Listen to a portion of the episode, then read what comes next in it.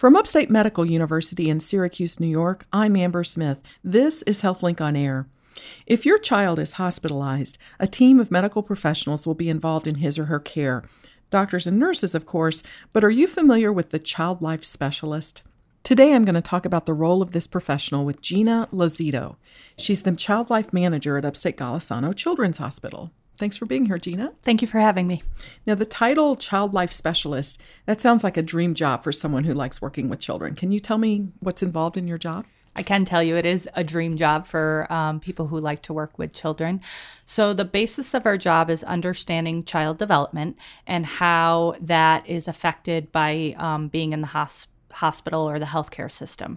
So we really have a good understanding of development and where kids are going developmentally typical or if they have some special developmental needs we can adjust our um, the way we teach and the way that we prepare kids um, to that level. So that's why there's a you have to have a good basis of child development, um, and we help kids and families understand why they're in the hospital, um, what's happening to them, what they can expect, um, and what they can do to kind of cope with being there. Because it can be frightening. It is typically right? frightening, especially because it's an environment that most people don't understand. So, are there child life specialists? I mean, throughout the Golisano Children's Hospital, the emergency room, that are they everywhere? They are pretty much everywhere. We have them in clinics. We have t- actually two in the emergency room. We have four um, in the inpatient areas. We have one in our um, cancer center clinic. We have one in our um, op- uh, our OR. We have one in radiology. Um, we have one in our well child clinic and in our outpatient OR over at 550 Harrison. So we're we're pretty well spread out. So a child coming to the hospital for just about anything is liable to encounter a child life specialist along the way. Yes, absolutely. So does a child life specialist follow a certain child or would they I mean is it how is it set up? Do so, they So we don't actually foul particular children um, only if they come into the area. So if a child is coming in um, for an operation, they're going to see the child life specialist that works in the OR. If a child is admitted to a particular inpatient unit, they're going to get seen by the child life specialist that works on that unit. And the team is a very cohesive team. So if a child is going to a different area and um, a certain child life specialist works with that child, they're going to communicate to the other child life specialist. This is what helps the child. This is what works well for them. This is what mom or dad or the caregiver needs. Um, so we really work as a cohesive team. So it sounds like is that part of the medical record too? Mm-hmm. Yep, we chart into the medical record and everything. Now, this sounds like a basic question, but why does a hospital have a department devoted to child life? Well, a long time ago, they found that kids um, pediatric patients were having a very difficult time coping with procedures or even just being in the hospital environment itself. So, as child life specialists, our job is to kind of normalize that environment. And we have found through studies um, and experience that kids who are prepared and who experience a more normalized environment cope well in the future. So, think about if you're a child who's getting shots or an IV um, and you have no idea what to expect or what's happening, you tend to feel like you're being punished. And if somebody's there explaining what's happening and why they, um, the medical professionals are doing what they're doing, your coping skills go up. And um, this happens for the rest of your life. So you have um, pediatric patients who have experienced some trauma or some some traumatic experience in the hospital and then they're less likely to go to the doctor as adults or to get the health care that they need do the child life specialists do they sort of do they speak for the child? Are they there to sort of look out for the child's interests in so we are strong advocates for the child and we also which i think is very important teach children and families how to advocate for themselves. So we can model um, the advocacy um, and we can also teach kids and parents um, how to properly advocate for their child or for kids for themselves well, having a child hospitalized for for a parent, that's got to be one of the top stressors. Um, so, how does a child life specialist go about helping reduce that stress? So, the first thing that we do is actually we can build a rapport with the child. And once a parent sees the child relax and kind of go into that normal play um, and not be as scared um, of what's happening, you definitely see the parents kind of take a deep breath and realize that everything is under control. Um, and vice versa. Um, if a child is scared and have you're having a hard time connecting with the child, if you can connect with the parent and the child sees that the parent um, sees you as um, a safe person, um, the child will also relax. So it kind of works both ways, um, depending on the situation and and the intensity of the situation. But that's definitely a skill that a child life specialist needs to have is being able to build a rapport with families and kids quickly. Are there uh, because it's got to be it's frightening for the parents too mm-hmm. to have a child. Do you have advice for parents as to how to? I mean, it would be hard as a parent to mask sort of your fright from your child. Are there ways to do that though? So we call that game face. Ah. Put your game face on. Um, and some of that is the child life specialist um, talking to the parent and, and explaining to them that the more um, you are showing fear and the more you're showing um, anxiety, that your child feels that. Just like when they're an infant, they can feel your emotions at any age. A child can feel they're very in tune to their caregivers and they can feel their emotions. So a lot of times, especially um, when I worked in the OR, I a lot of times had to tell parents, you know, put your game face on. You know, you can kind of lose it after the child goes back to the operating room, and we have staff here to support you.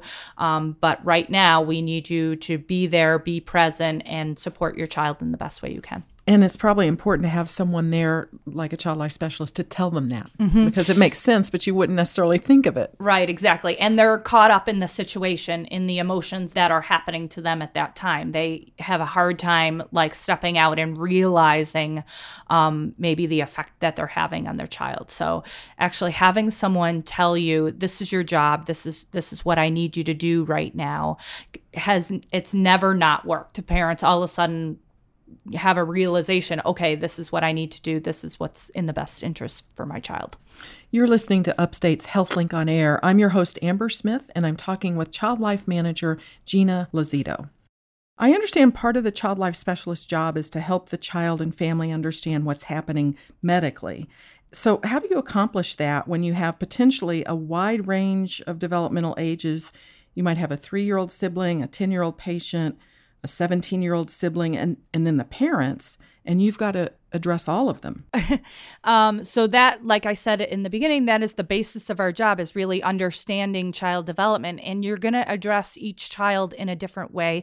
You're going to use language different for a three year old than you will for a 10 year old and also on that same scale you're going to also we are constantly doing assessing and assessing situations. And you can tell when a child doesn't understand what you're saying. And you can also tell um, we're pretty good about telling development. So i know if a 10 year old isn't actually developmentally a 10 year old so i adjust what i'm saying the the terms that i'm using the words the specific words that i'm using um, to their specific development so they know and understand exactly what i'm talking about. And also the hospital language is um, interesting. Um, ter- medical terminology is very interesting, and a lot of kids are very literal. So if you use terms like IV, um, a catheter that's put in your hand for fluids, um, they might think IV, my mom grows that on a vine outside oh. their house. Or we're going to put you on a stretcher. Well, a stretcher stretches things. I'm tall enough. Why are you stretching me? So you have to be very um, cautious of the words that, that you're using with the children. That's a good point. What sorts of things do child life specialists do to help a child who's um, going to be hospitalized for days or weeks in terms of making the hospital more home like? On each pediatric unit, we have a playroom. Um, each playroom has developmentally appropriate toys for ages 19 to 0. Um, we can't we have special events we have um, the syracuse crunch come um, sometimes the SU basketball players come, the football players. We have a lot of community support to keep the kids um, active and and just with things that are fun for them to do. We have a book buddy program, so that's a volunteer that comes in and actually brings a book card around and reads to the kids and allows them to pick out a, a book. Um, as child life specialists, um, we are definitely skilled in that development, so we know which games and which activities kids really like to play. We are blessed with a very, very giving community, so we have PlayStations in every room, um, flat screen TVs. Um, we're all equipped with iPads to help kids um, kind of be distracted during those intense moments. What happens if a birthday or a holiday happens while they're in the hospital? So that actually is the fun time. Um, uh, for instance, like Halloween, we do a Halloween. Um, they call it a parade, but it's more like you know trick or treating that kids do at their own house mind you we do it at 10.30 in the morning not at night.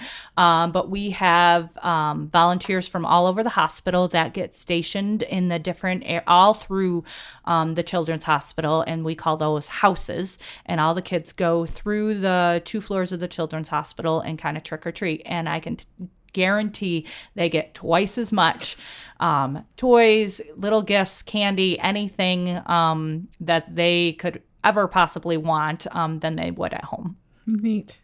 Well, do you find that doctors and nurses and other medical professionals have a respect for the child life specialist? Absolutely. We do a lot of education about our role and how we are here to help them.